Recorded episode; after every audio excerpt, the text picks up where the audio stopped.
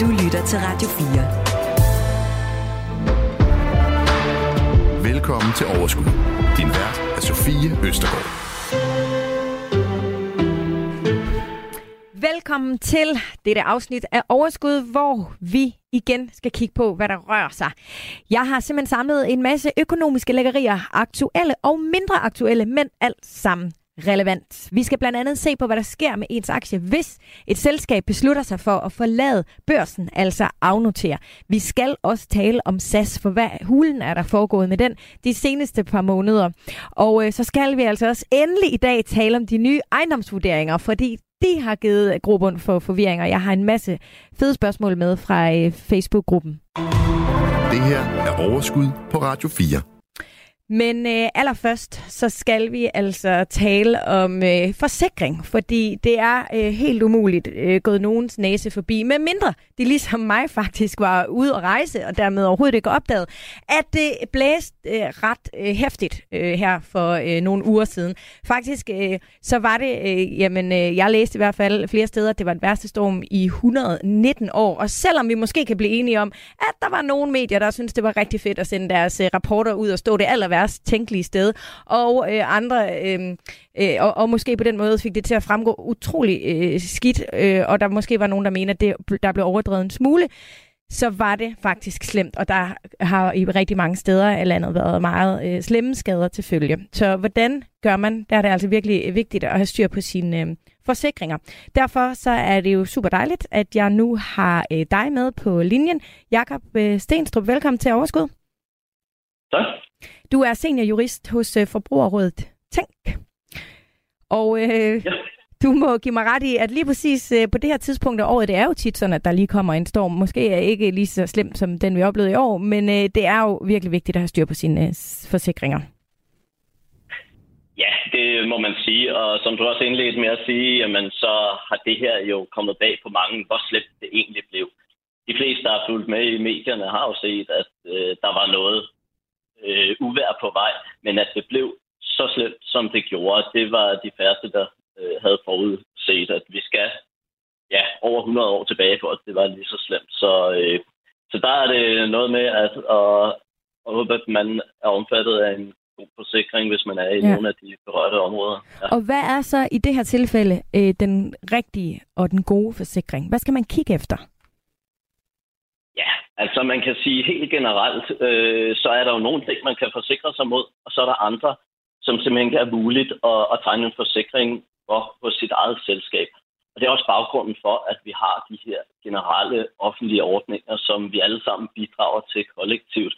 Og det er det, der typisk er gået ind og har dækket de her voldsomme episoder, vi har været vidne til med stormflod, det er den her offentlige ordning via Naturskaderådet, der er gået ind og, og dækket skader efter det. Men nu er det jo øh, mere eller mindre overstået, og, og sidder man og, og tænker, jamen, hvordan skal jeg sikre mig fremadrettet for værskader? Jamen, så skal man øh, kigge efter, øh, efter de forhold i forsikringen, der handler om netop værskader. Det vil typisk være en del af ens øh, husforsikring i forhold til skader på huset, og så indboforsikring i forhold til de løsøger, man har i huset, altså genstande, møbler og den slags. Og der vil typisk være nogle konkrete afsnit i forsikringsbetingelserne, der handler om netop værskader og stormskader og den slags. Der kan man starte med at kigge, øh, hvordan man er dækket, og så øh, ellers også spørge sit øh, forsikringsselskab, hvis man er i tvivl, også spørge ind til, jamen, hvad kunne der eventuelt være af yderligere muligheder, fordi det er også sådan, at, at nogle selskaber har forskellige tilvalgsmuligheder, hvor man kan være ekstra godt dækket i tilfælde af eksempelvis nedbør. Men Jakob, jeg bliver nødt til lige at høre dig så. Siger du så, at i forbindelse med den storm, som var for, for, for få uger øh, siden, øhm, at der er det faktisk ikke i, i vores egen forsikring, vi skal, øh, vi skal kigge. Der er der faktisk en, en eller anden form for offentlig hjælp at hente. Ja, det, det er sådan, det er. Jeg vil sige, at storm øh, i al almindelighed, jamen det kan godt være dækket af, øh, af ens almindelige forsikring.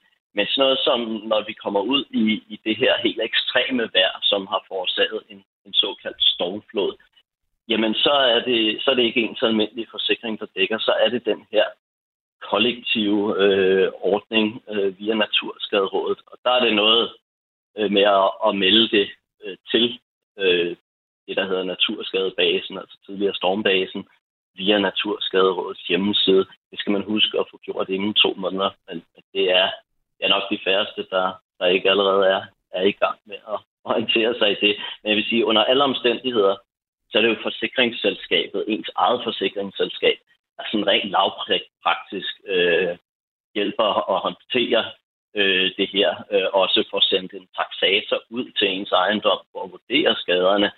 Så, øh, så i alle tilfælde er det en fin idé at, og, øh, at starte med at kontakte et forsikringsselskab. Ja, fordi... Også for lige at høre, jamen, er der noget, der i forvejen er dækket af min almindelige forsikring, jamen, så falder det i sig selv uden for, for den her offentlige ordning. Ja. Jamen, fordi jeg kunne godt forestille mig, at der sidder nogle enkelte derude, som jo ikke har oplevet det her øh, tidligere af åbenlyse årsager, øh, som måske har kigget deres forsikring igennem og tænkt, det, der er simpelthen ikke noget at gøre for mig her. Øh, men så, så hører jeg dig faktisk sige, at sted til forsikringsselskabet alligevel, øh, selvom du lige som udgangspunkt ikke har det i din egen forsikring, så kan de faktisk øh, guide dig videre.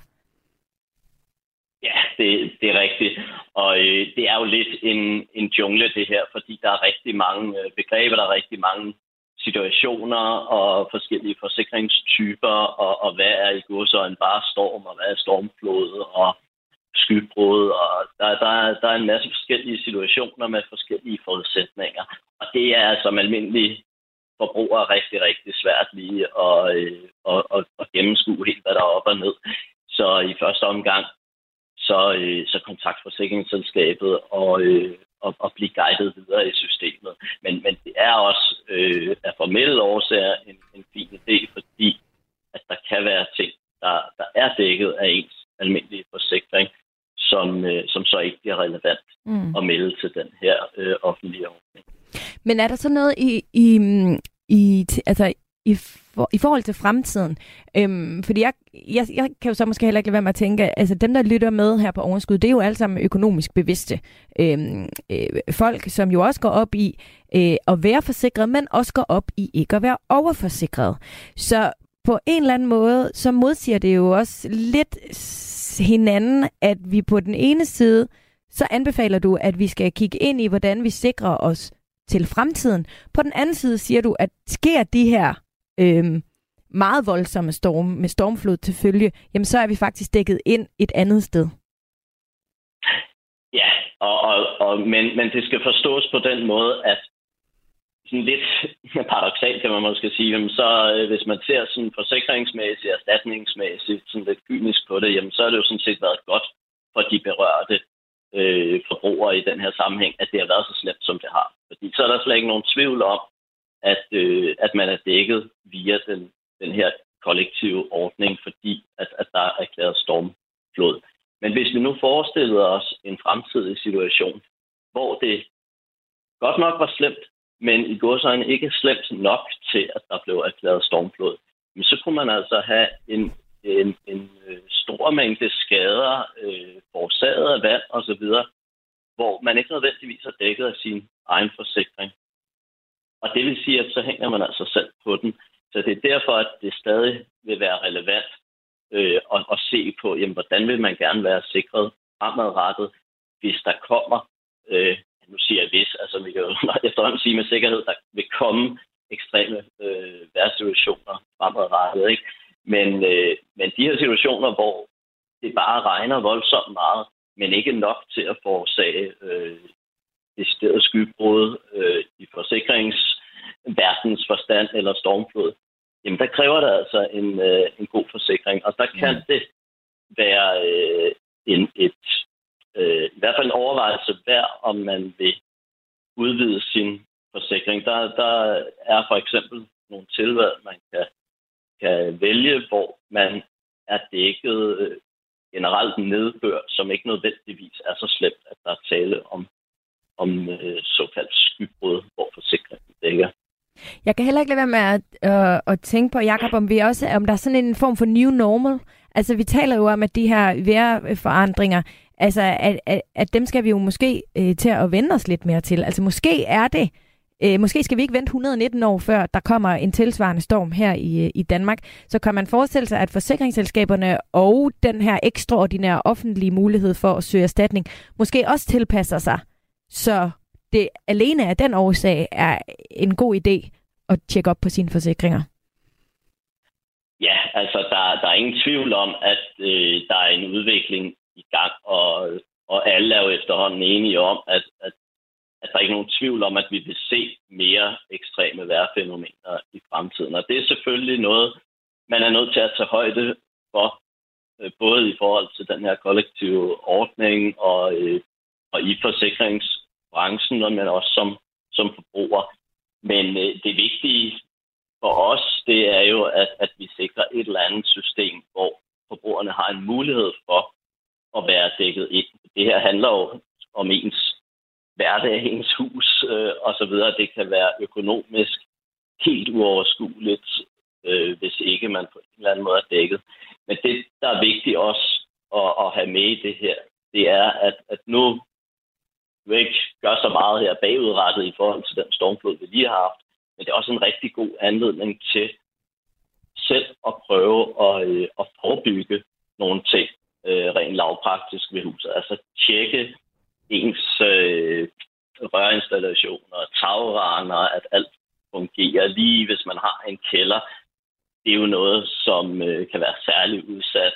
Øh, se om, øh, om man har nogle møbler, der måske ikke kunne stå et andet sted, øh, og ja, altså i det hele taget øh, gennemgå sit hus og sin mm. have og, og, og inventar og lige se, jamen hvis der nu skulle komme en oversvømmelse fremadrettet, jamen hvor udsat er ens ting, så hvor ja. udsat er ens hus, er der et eller andet, man kan gøre. Tusind tak skal du have, øh, Jakob øh, Stenstrup, seniorjurist fra øh, Forbrugerrådet Tænk.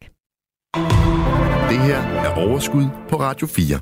Nu skal vi tale om noget, som jeg har glædet mig u styr lidt meget til. Og at dømme ud fra alle de kommentarer, som øh, vi har fået ind på vores Facebook-gruppe, der hedder Overskud Radio 4, hvor alle jer, der lytter med, selvfølgelig er meget velkommen, så er jeg ikke den eneste, der har glædet mig til det her. For går man en lille bitte smule op i sin øh, økonomi, som jeg ved, at alle jer, der lytter med, I gør akkurat ligesom mig selv, så har øh, den seneste tid øh, med ejendomsvurderinger været både ganske spændende at følge med i, men også øh, en smule forvirrende.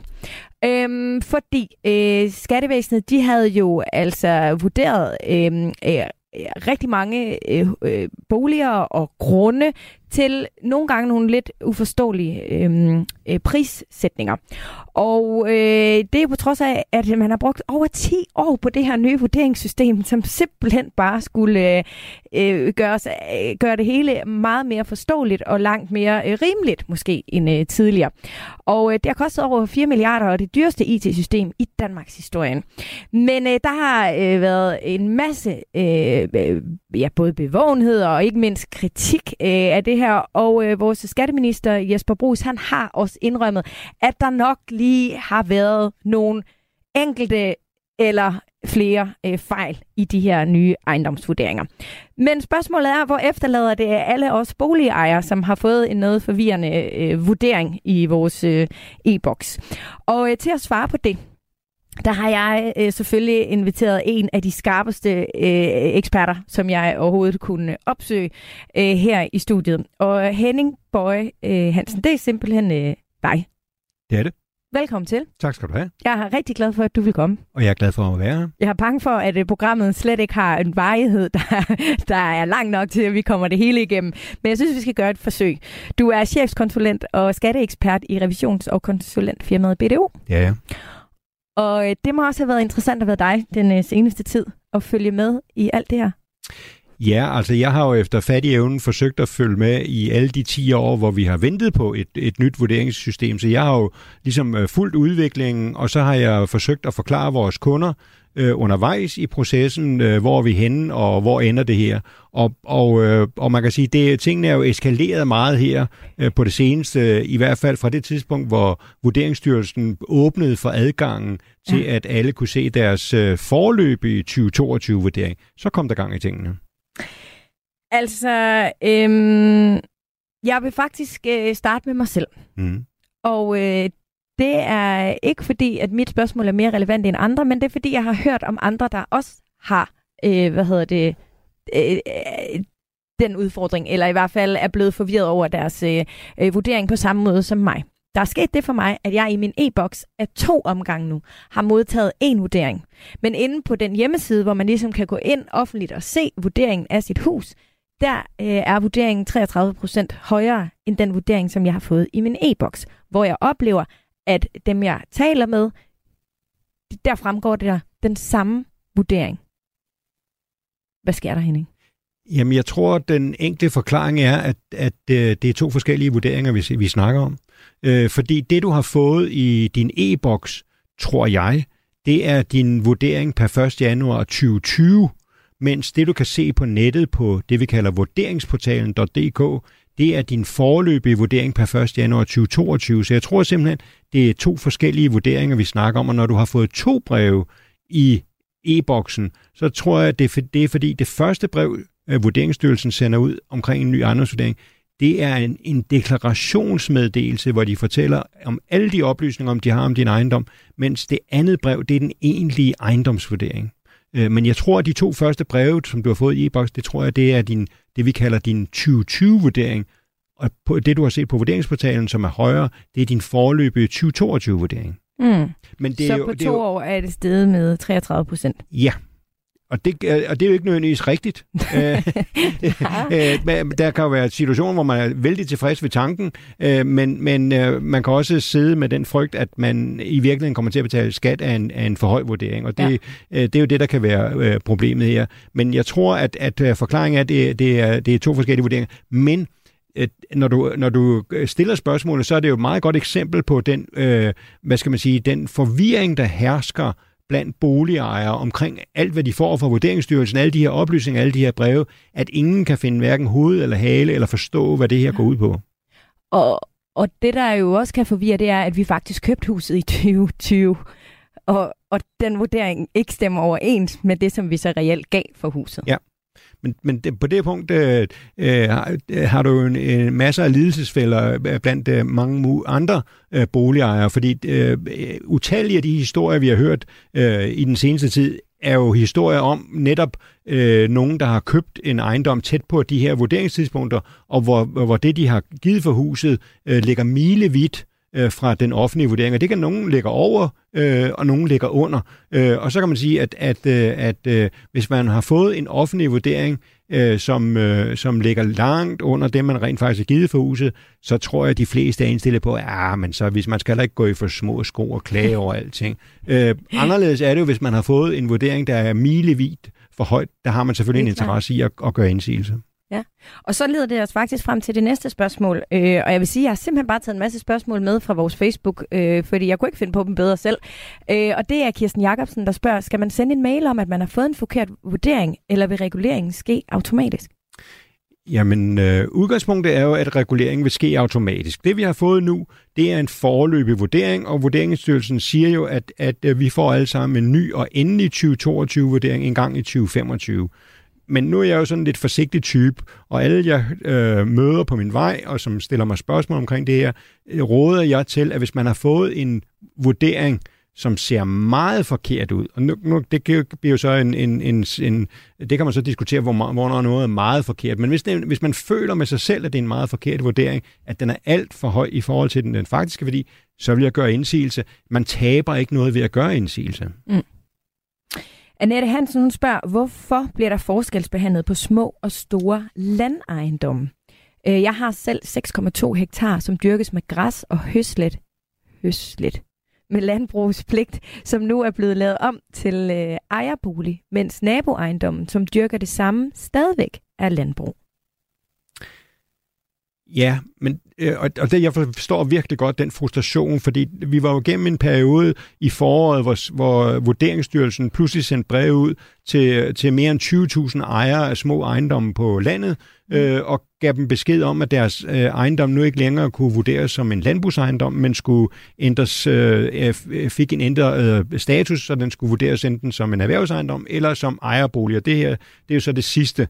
Øh, og der må man bare sige, at, at vi har set flere eksempler øh, Øh, på, som i det her, øh, nemlig at ejendom, der ligger ved siden af hinanden, har de samme karakteristika, at den ene bliver ændret til at få en status som ejerbolig, mens den anden bevarer sin status som, som landbrugsejendom. Øh, og den eneste forklaring, jeg kan komme på, det er, at de oplysninger, som Vurderingsstyrelsen er i besiddelse af om de to ejendomme, den må simpelthen være forskellige. Det er den eneste grund til, at jeg kan se, at, at, at, at der kan være den forskelligartede øh, behandling af det. Øh, men der er mange ubesvarede spørgsmål omkring de her små landbrugsejendomme, øh, og der er mange, der har været igennem en, en svær tid, øh, når det gælder den slags. Ja. Altså må jeg lige spørge, Henning, har du sådan en eller anden, øh, et blandt bagom nummer til nogen, der ved noget, eller, eller hvor, altså, hvor får du dine oplysninger fra, som jeg jo som helt almindelig borgere altså, virkelig har svært ved at finde? Ja, men man kan sige, at jeg har den fordel, at jeg har fulgt udviklingen af de nye regler, ja. øh, og det har jeg fulgt i en, i en årrække, og der har, derfor har jeg et større indblik i, øh, øh i, i uh, reglerne, end det de fleste andre har, og, og af den vej kan jeg svare på langt de fleste spørgsmål. Man kan så sige, at jeg prøver nogle gange at stille spørgsmål enten til Skatteministeriet eller til Vurderingsstyrelsen, når jeg øh, selv øh, løber panden mod en mur og ikke kan svare på spørgsmål, men, men øh, lytterne skal bare vide, at, at øh, jeg har lige så svært ved at få svar på, på spørgsmål øh, hos Vurderingsstyrelsen, som, som, øh, som boligejerne oplever, når de ringer ind. Øh, I det hele taget at komme igennem. Selvom jeg bruger andre kanaler, øh, så er det rigtig svært at få, få svar på alle spørgsmål. Katrine Ryl Korsgaard, hun spørger, hvad gør man, hvis ens forløb i ejendomsvurdering er højere end en ejendomsmælervurdering, altså her og nu? Ja, og faktisk vil jeg gerne lige tage Christian øh, Dahls spørgsmål med i det her, fordi jeg forestiller mig, at du kan svare på begge to på samme tid. Jeg vil super gerne have en klokkeklar opsamling på, hvad mulighederne for at klage er. Øh, ligeledes måske en opklaring på, hvad der indgår i vurderingen.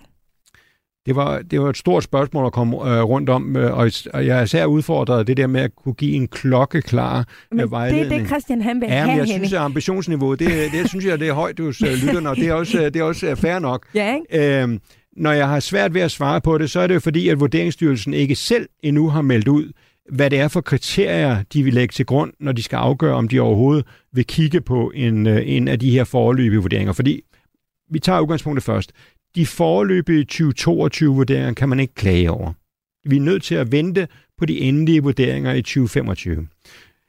Alligevel er der jo så en musefældeklausul, der gør, at der er nogen, der kan få kigget på deres øh, forløbige 2022-vurdering, øh, og det har man blandt andet defineret som dem, der enten lige står for at skulle sælge deres ejendom, eller lige har købt en ejendom og har behov for at få vidshed for, at den vurdering, der er, at den er rigtig. Ja.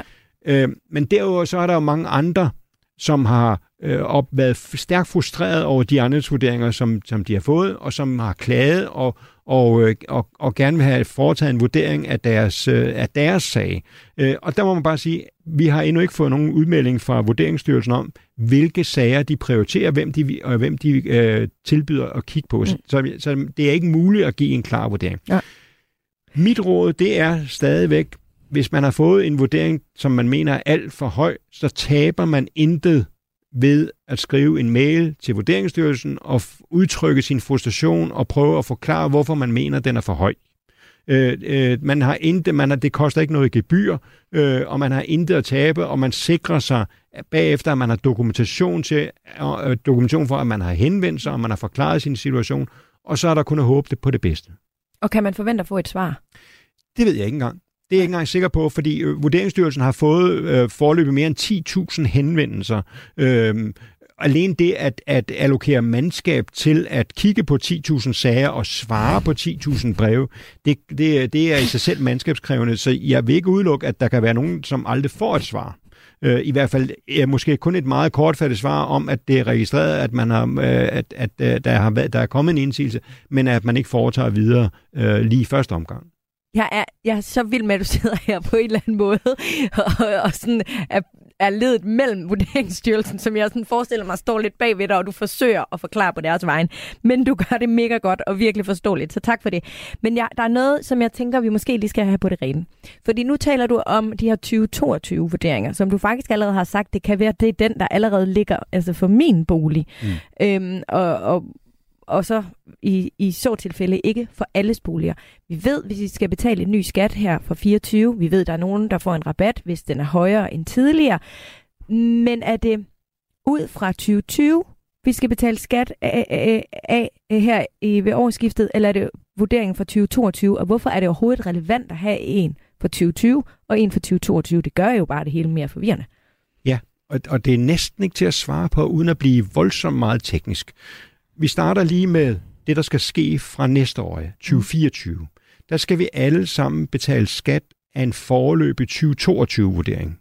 Så alle har fået en foreløbig 2022-vurdering, og den bliver, grund, den bliver grundlaget for, at vi bliver opkrævet grundskyld og ejendomsværdiskat. Og det kommer på vores forskudsopgørelse, som vi kan se nu her øh, om øh, små tre uger øh, på skat.dk, så kan vi se, hvor meget vi skal betale boligskatter. Og det, er, det, der, det, der er styrende for, hvor meget vi bliver opkrævet på vores forskudsopgørelse, det er beregnet ud fra den foreløbige vurdering per 1. januar 2022. Så er der 2020-vurderingerne. Dem, har, dem er der kun udsendt til cirka en fjerdedel af alle boligejere. 2020-vurderingen, det er næsten ikke til at forklare det. 2020 Jeg er med dig indtil videre. 2020-vurderingen, det er den, der er grundlaget for vores boligskatter i 21, 22 og 23. Det vil sige, at når vi og, og alle sidder og tænker, jamen jeg har jo betalt boligskatter i 2021, jeg har jo betalt i 22, og jeg er i gang med at betale for 2023, som vi snart er ude så det er vel gjort op. Nej, det er det ikke. Når vi alle sammen får en 2020-vurdering, så vil vores boligskatter for de tre år blive genberegnet. Det vil for nogen betyde, at de får en efteropkrævning på deres grundskyld, fordi der er indlagt regler om, at grundskylden gerne må stige en lille smule over de her tre år. For ejendomsværdiskatten, der kommer der ikke nogen opkrævninger. Det vil i hvert fald være helt undtagelsesvis, fordi der er et skatteloft på ejendomsværdiskatten. Men 2020-vurderingen, det er den, der styrer, hvor meget vi skal betale i boligskat i 21, 22, 23. Den forløbige 2022-vurdering, den styrer, hvor meget vi skal betale skat af i 24 og 25. Og når der så kommer den endelige vurdering for 22 i 25, så bliver det reguleret for 24 så skal og 5. alle, Er det sådan? Så skal alle 1.750.000 ejerboliger igen have et nyt brev, en ny årsopgørelse, hvor vores boligskatter bliver genberegnet. Ved du hvad? Jeg synes faktisk ikke 10.000 mails er særlig meget, hvis der er 1.750.000 boligejere i Danmark. Det vil Nej. jeg bare lige sige. Ja. Men jeg kan godt forstå, at de måske ikke lige har tid til at stille op øh, alle vegne og svare, selvom det ville faktisk klæbe dem, at det var dem, der skulle lave de klokkeklare øh, anal- øh, hvad hedder det, forklaringer, inden men, det var men, dig. Men i virkeligheden, så, øh, så kan man sige, det, det er helt forkert at, og øh, nogen kan opfatte det som, som kritik af Vurderingsstyrelsen. For, fordi det- hvis man skal kritisere nogen, så er, det, så er det dem, der på Christiansborg har bestemt, at reglerne skal være sådan. Fordi det er på Christiansborg, man har bestemt sig for, at nu skal de her nye vurderinger i kraft.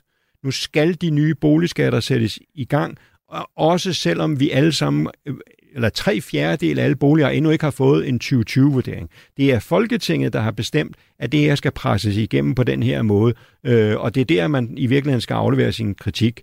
Øh, øh, Vurderingsstyrelsen, de prøver efter fattig evne at gøre ja. tingene på den bedst mulige måde, og det kan jeg roligt sige, det er ikke nogen nem opgave.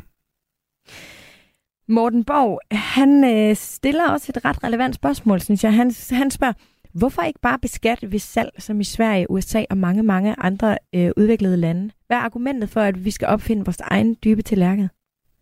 Altså, og det, det er jo egentlig ret relevant, fordi øh, hele det her med boligmarkedet og boligejere, altså der er jo også ret meget kritik af, altså det er jo den eneste, eneste fortjeneste, øh, i hvert fald hvad jeg lige kender til, altså hvor vi ikke skal betale altså skat af den. Hvis man har boet i sin egen bolig, så skal man ikke betale skat af et øh, potentielt afkast ved salg eller overskud ved salg. Og der er virkelig nogen, der har tjent mange millioner om langt mere end på for eksempel at arbejde.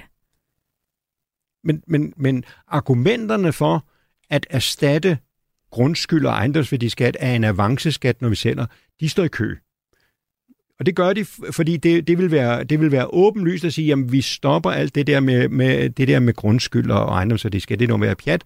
Øh, vi venter, og så den dag, vi sælger ejendommen, så gør vi ligesom i Sverige, så skal man betale skat af, af værdistigningen. af værdistigningen det vil gøre op med rigtig meget sort arbejde, fordi der, mm. det, det er, når man kan sælge sin ejerbolig skattefrit i Danmark, så er det klart, at så har folk et incitament til hele tiden at holde den opdateret. Og, og, øh, og øh, jeg kan roligt sige, at der, der er temmelig meget sort arbejde, der forsvinder ind i skattefrie værdistigninger på, på, på ejerboliger. Så kø, argumenterne for at gøre det står i kø, men ejerboliger i Danmark, det er hjerteblod. Vi har parcelhusejernes landsforening. Vi har, vi har i gamle dage, var der, der, var der et parti, der blev stiftet for at forsvare parcelhusejerne. Vi betragter os alle sammen som, at vores, vores hus, vores sommerhus, vores ejerlejlighed, det er hjerteblod, og det skal der undskyld udtrykket, fanden gale med ikke være nogen, der kommer og kræver skat af, fordi det er, det er mit hus, og det, vil jeg ikke, det skal jeg ikke betale skat af. Sådan har det altid været.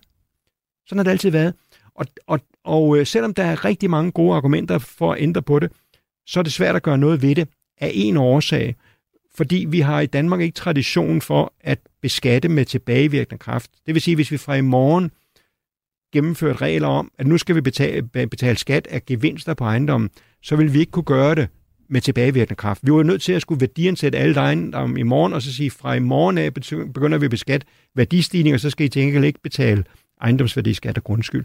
Men det vil være et, et voldsomt administrativt besvær, pludselig at skulle værdiansætte alle de ejendomme for at finde ud af, hvad skal skattegrundlaget så være, når man sælger den dag. Du siger, der er en årsag. Jeg tror godt, jeg kan komme på en mere. Muligvis.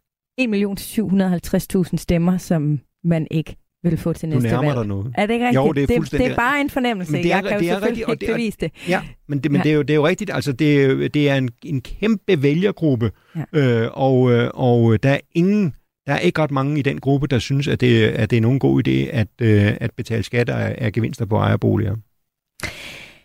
Lise Helle, hun spørger, hvad betyder det for køb af andelslejligheder? Bliver de dyrere eller billigere? Altså alt, vi taler jo om ejerboliger, men hvad har det egentlig af betydning på andelsboligmarkedet? Ja, men øh, andelsboliger er særlige på den måde, at de er slet ikke med. Øh, fordi andelsboliger, det, det er jo ikke den enkelte andelsboligejer, der ejer lejligheden eller rækkehuset, det er foreningen, andelsboligforeningen. Og derfor defineres øh, andelsbolig, de defineres som erhvervsejendom. Fordi det ikke er en, en privatperson, der ejer boligen, det er en forening. Det vurderes som, som erhvervsejendom på lige fod med boligudlejningsejendom og industribygning og alt muligt andet. Øh, og dem er vi slet ikke nået til at vurdere. Men det kommer. Øh, og når det kommer, så forventer alle, at, at, øh, at grundskylden for ejerforeninger, den vil stige, øh, fordi man har det samme problem med, med andelsboliger, som man har med ejerlejligheder, at de er sluppet meget billigt med grundskyld tilbage i tiden, og det øh, bliver en del af konsekvensen af de her nye regler, det er, at, at grundskylden kommer til at stige også for ejendom, der ejes af andelsboligforeninger. Der er så imidlertid indlagt nogle øh, stigningsbegrænsningsregler, som det hedder i, i, i den jargon der, og det betyder, at at øh, den her grundskyld kan kun stige med øh, 4,75 procent om året. Og derfor kan man sige, det kan godt være, at det bliver dyrere at bo i andelsbolig, men det bliver næsten ikke. Det kommer meget, øh, det kommer ind, det bliver indfaset over mange år, og derfor øh, bliver, øh, hvad skal man sige, betydningen for prissætningen, den, jeg tror, den næsten ikke bliver til at måle. Mm. Et uh, sidste spørgsmål, øh, Henning, som jeg også lige synes øh, skulle med, fordi det ved jeg også er relevant for ret mange. Øh, Anna øh, Sønderis, hun spørger, hvordan øh, tænker du, at man skal forholde sig som førstegangskøber, som står og skal ind på boligmarkedet lige nu? Er det bedst at vente til årsskiftet og se, se hvad konsekvensen bliver af alle de her øh, nye skatteregler? Og jeg ved godt, du ikke er boligøkonom, men med din skatteekspert øh, øjne, hvad vil du så råde øh, Anna til? Jeg har indtaget det faste standpunkt, at det er vigtigt, at man finder den rigtige bolig, end man kommer til at betale lidt mere eller lidt mindre i, i boligskat. Det er vores boliger, det er noget, som vi har brug for i en, i en længere år, og derfor skal vi ikke lade os blæse om kul, fordi det støjer. Der er meget støj om de her boligskatter fra 2024, øh, men jeg synes, at man skal, man skal bruge meget mere tid på at finde den rigtige bolig, end bekymre sig for, om man skriver under i år eller først til næste år. Mm. Der er en gruppe sådan helt overordnet, hvor man kan sige, at, at, øh, at de er de eneste, der skal være lidt påpasselige, det er, hvis man skal ud og købe en ejerlejlighed. Især hvis det sker i Storkøbenhavn. Øh, fordi på sigt har, kommer, det, kommer ejerlejlighedsejere i Storkøbenhavn, de kommer til at betale væsentligt mere i grundskyld. Så der kan godt ligge en forskel mellem, om man køber en ejerlejlighed i 2023, eller man først gør det i 2024. Ja, okay. Der er så bare den øh, forskel i det, at, at hvis man går ud og kigger på, på ejerlejligheder i København i øjeblikket, så har jeg en fornemmelse af, at priserne bliver presset op.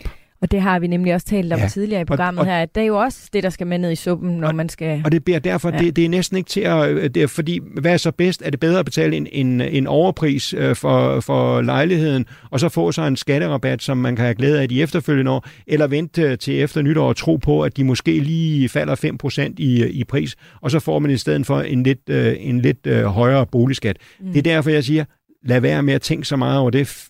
Brug kræfterne på at finde den rigtige bolig i stedet for. Ved du hvad? Jeg vil gerne sige uh, tusind tak. Jeg blev i hvert fald ret meget klogere, og det er jeg temmelig sikker på, at uh, dem, der lyttede med, uh, de også gjorde. Uh, Henning Bøj Hansen, tak fordi du uh, ville være med, chefkonsulent, skatteekspert hos revisions- og konsulentfirmaet BDO. Tak. Du ved en masse om det her, hva'? Det ved jeg. Tak fordi du ville dele det med os. Selv tak. Det her er Overskud på Radio 4.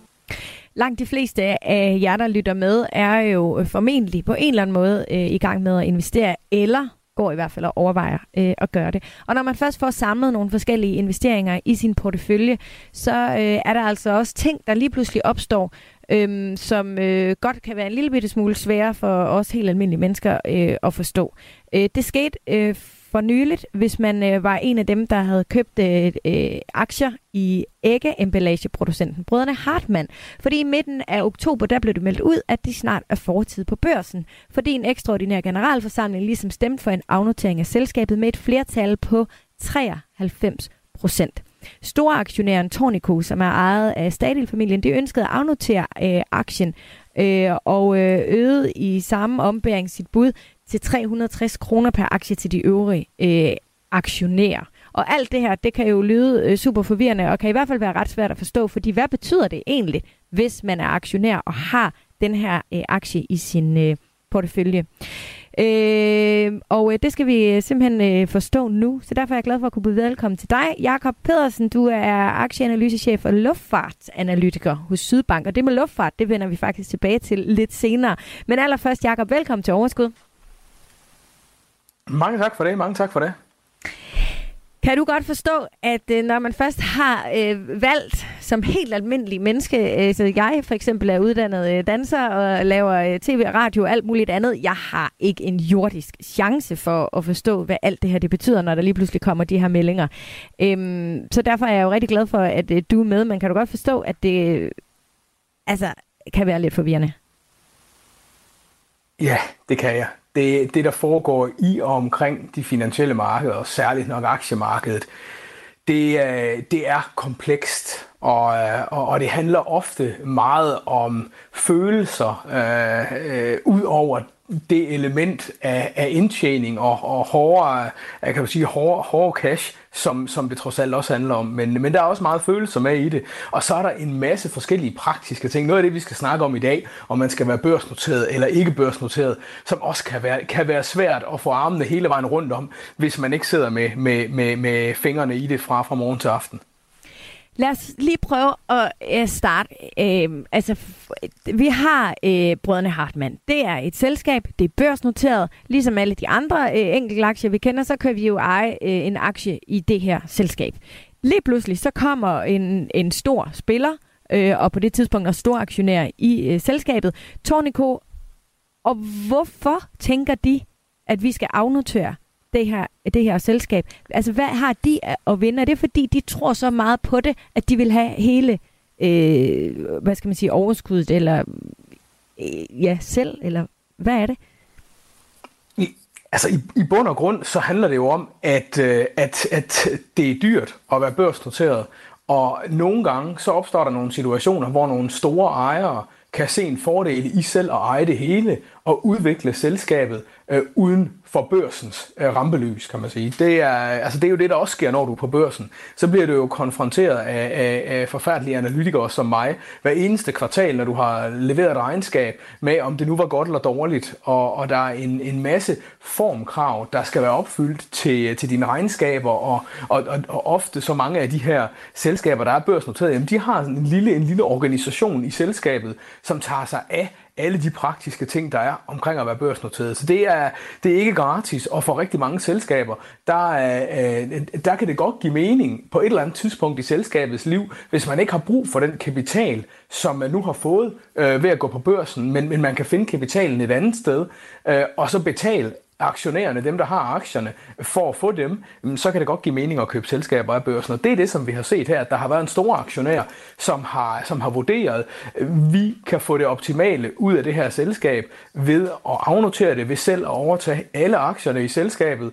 Øhm, og det er så det, som man har arbejdet efter. Og, og, og så går processen øh, ligesom i gang. Øhm, og øh, som jeg forstod det, så var... Øh, så var Tornico ude øh, med en pris på de her øh, aktier, men måtte jo så hæve den hen ad vejen. Hvad er det for en forhandling, der går i gang, og hvem sidder på den modsatte side af, af Tornico? Ja, det er jo det, der er spændende i den her case, fordi normalt, når det er sådan, at selskaber øh, eller aktier bliver købt af børsen eller bliver overtaget, så sker det med det, vi kalder en præmie, altså en mere pris, og faktisk ofte en ret betydelig mere pris, op omkring 20-30 procent, når der lige pludselig står en, der tænker, det her, det vil vi hellere selv have fingre i, øhm, og, og så vælger at, at måske afgive et bud på selskabet, eller i det her tilfælde øh, afgive et bud på at købe resten af aktierne i selskabet. Og, og, og der må man sige, at det, at, at Tornico til at starte med spiller ud med... Øh, med bare at vil betale den pris, som aktien har på børsen den dag, det, øh, det, det, det virker en lille smule mærkværdigt, når man ved, hvordan børsmarkedet det fungerer. Og, og, og det er også det, som, som alle de resterende aktionærer, de kigger op, og så siger de, ved du hvad, vi vil have mere, hvis det er sådan, at du skal have vores aktier. Øh, du, du skal ikke slippe afsted med at, at, at afnotere hele det her selskab og købe alle aktierne, uden at betale en mere pris øh, i forhold til den børskurs, der er. Og, og det ender så også ultimativt med, at det er det, man er nødt til. Altså man er nødt til at løfte øh, budet fra 300 kroner per aktie op i 360 øh, øh, kroner per aktie. Så får man nogle flere aktier og kan så gennemføre øh, den her afnotering, eller i hvert fald øh, få, få, få stemmer nok til at gennemføre den på, på generalforsamling. Og den generalforsamling, selvom øh, jeg, øh, som øh, ja, jeg allerede har været inde på, jo ikke er nogen øh, øh, kæmpe investor, øh, men i forhold til min egen økonomi og i forhold til mig selv, er jeg jo en øh, seriøs øh, investor. Men jeg er jo med på, at jeg ikke er den måske største spiller i sådan et spil her. Øh, men jeg får alligevel muligheden for at blive hørt en lille smule, ikke?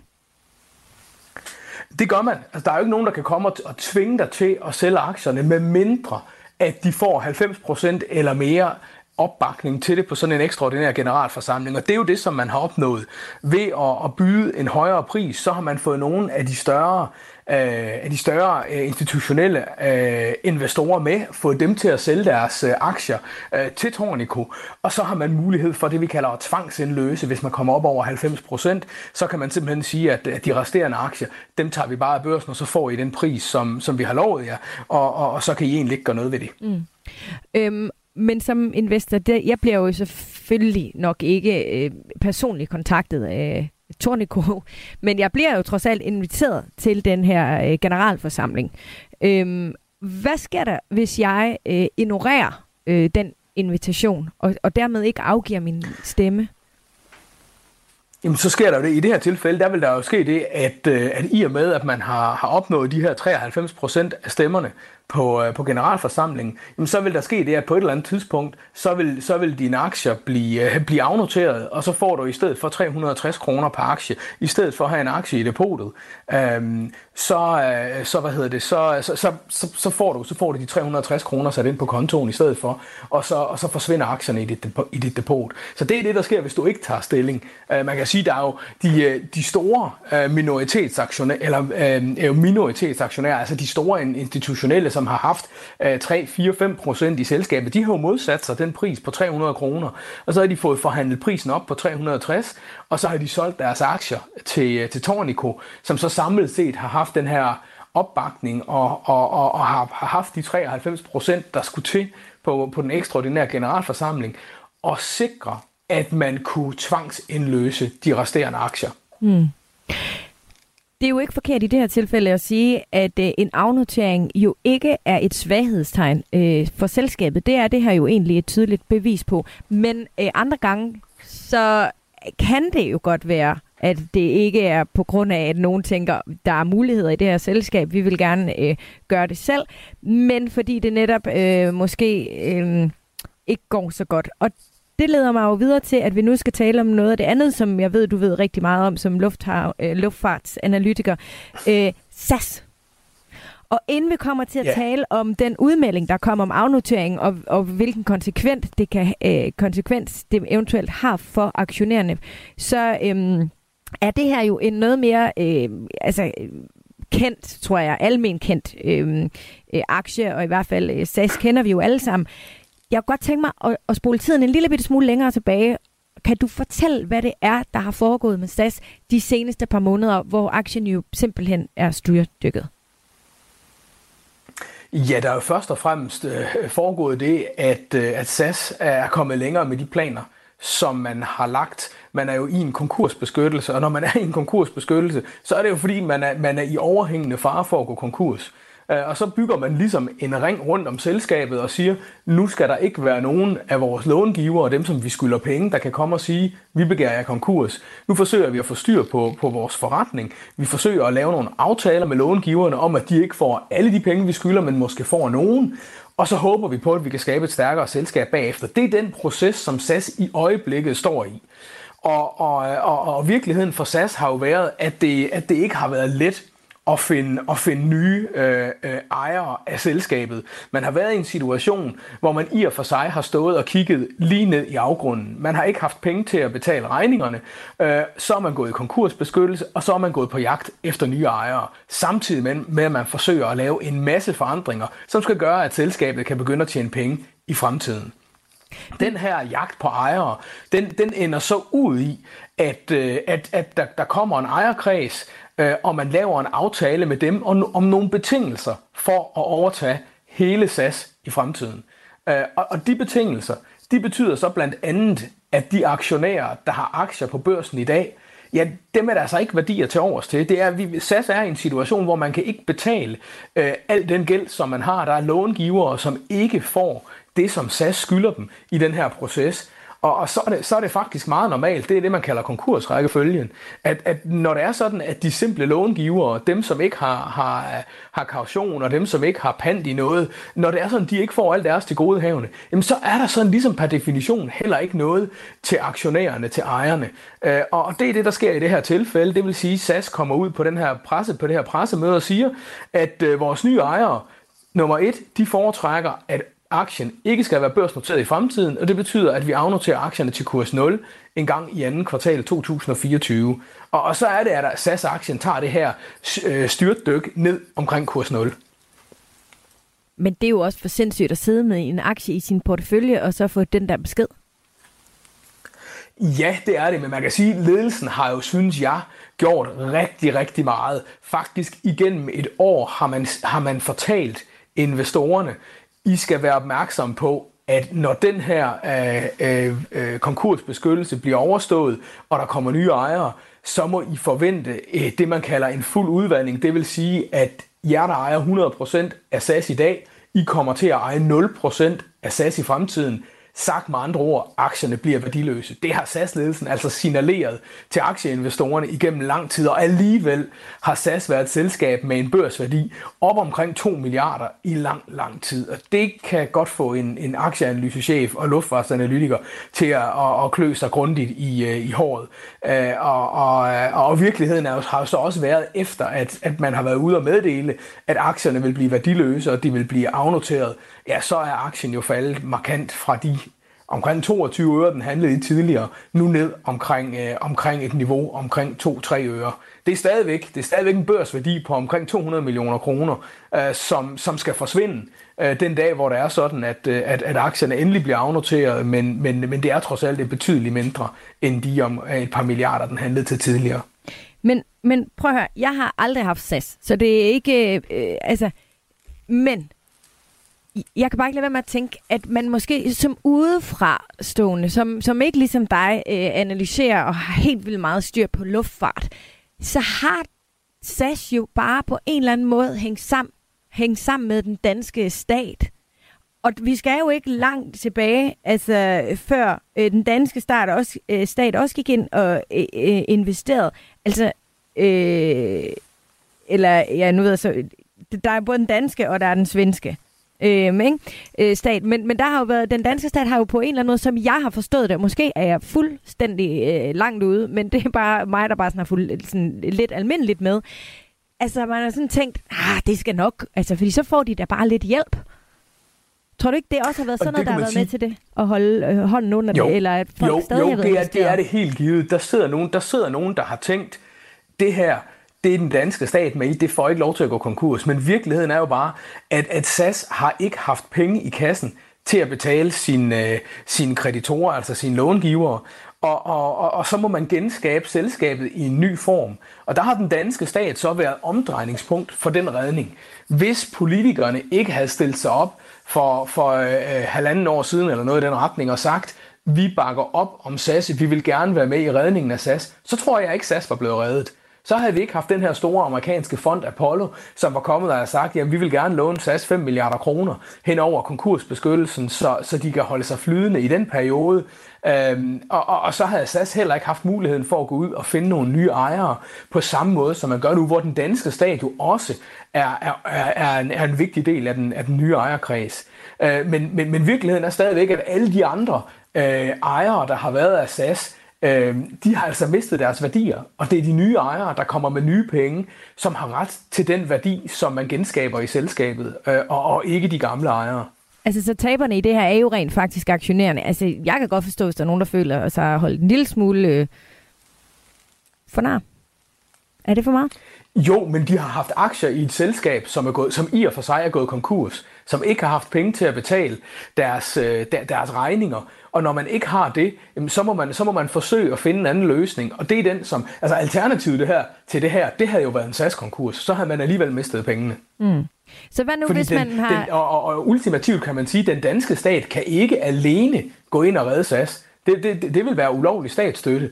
Øh, den danske stat kan godt sige, at vi vil være med, øh, men, men man kan ikke selv alene gå ind og redde SAS og, og dermed forsøge at redde de, øh, de aktieinvestorer, som egentlig havde tabt pengene, øh, da SAS ikke længere havde flere penge i kassen.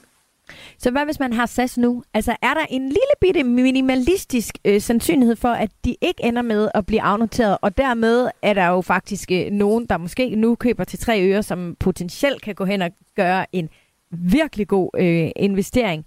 Eller øh, er det fuldstændig øh, klarlagt, at i anden kvartal 24, der bliver øh, de afnoteret, og de øh, ryger ned på en værdi til 0 kroner? Set fra min stol, så er det 99,999% sikkert, at SAS-aktien ender med at blive værdiløs. Uh, om der kommer nogle andre ejere ind, altså Apollo, som har lånt SAS, Øh, de her øh, 5 milliarder cirka til at komme igennem konkursbeskyttelsen, den store amerikanske fond, blev jo ikke en del af ejerkredsen, selvom man rigtig gerne vil være det. Og de forsøger lidt at se, om de ikke kan møve sig ind. Og det kan i og for sig godt betyde, at man, hvis Apollo vil det, er nødt til at skal give et bedre tilbud. Men når jeg ser på, hvor store tab långiverne har i SAS, så kan jeg simpelthen ikke overhovedet forestille mig en situation, hvor den mere pris Apollo vil betale i forhold for, for eventuelt at komme og købe sig ind i ejerkredsen, at den bliver stor nok til, at der er penge tilbage til de, til de, øh, til de eksisterende aktionærer. Så, så nej, mit bedste bud her, det er altså, at SAS-aktien ender med at blive værdiløs. Det betyder, at der stadigvæk er depotværdi for små 200 millioner danske kroner, som skal udraderes hen over det næste lille halve år. Sidste spørgsmål til dig øh, i dag, Jakob. Hvis man så øh, øh, enten har en, øh, en aktie i tilfældet af, at, at det er gået øh, godt, og man så skal have øh, nogle penge for den, eller i tilfældet af, af SAS, skal man forholde sig til noget? Skal man gøre noget i sit depot, eller sker det helt automatisk, at den øh, bliver solgt, og man får pengene øh, ind på depotet? Eller ja, i SAS tilfælde. Ja, nu, måske nu er der så ikke nogen penge at få ind i depotet, men, men, men virkeligheden er jo faktisk, at, at hvis man bare lader tingene løbe her, så er man i en situation, hvor der kan gå mange år, inden man egentlig får den endelige afregning, og inden det hele det falder på plads. Og indtil det sker, øh, så har man egentlig ikke et skattemæssigt tab, man kan bruge. Øh, derfor så giver det, vil det give rigtig god mening for almindelige mennesker, øh, som sidder med SAS-aktier, som de har taget penge på, og få dem solgt inden den her afnotering den sker, fordi så vil man kunne bruge det underskud, man har, eller det tab, man har, det skattemæssige tab, det vil man kunne modregne i nogle af de gevinster, man så forhåbentlig har på nogle af de andre ting, man har. Mm. Så, så i den forstand, så giver det absolut bedst mening ikke bare at sidde pinen ud her, fordi så kan der gå mange år, inden man har den endelige opgørelse af det her. Det handler jo om, at der er, at der er masser af ting, som, som rent teknisk, og, og i og for sig så en delvis konkursteknisk, også skal falde på plads, øh, når det er sådan, at man afnoterer den her øh, øh, aktie.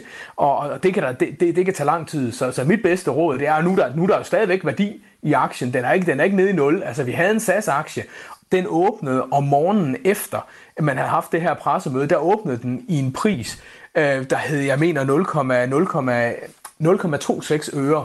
Og i øjeblikket handler aktien altså oppe i, i omkring 0, øh, øh oppe i, i over 2 øre. Så den er massivt mere værd nu, end den var øh, på om morgenen den dag efter, efter pressemødet.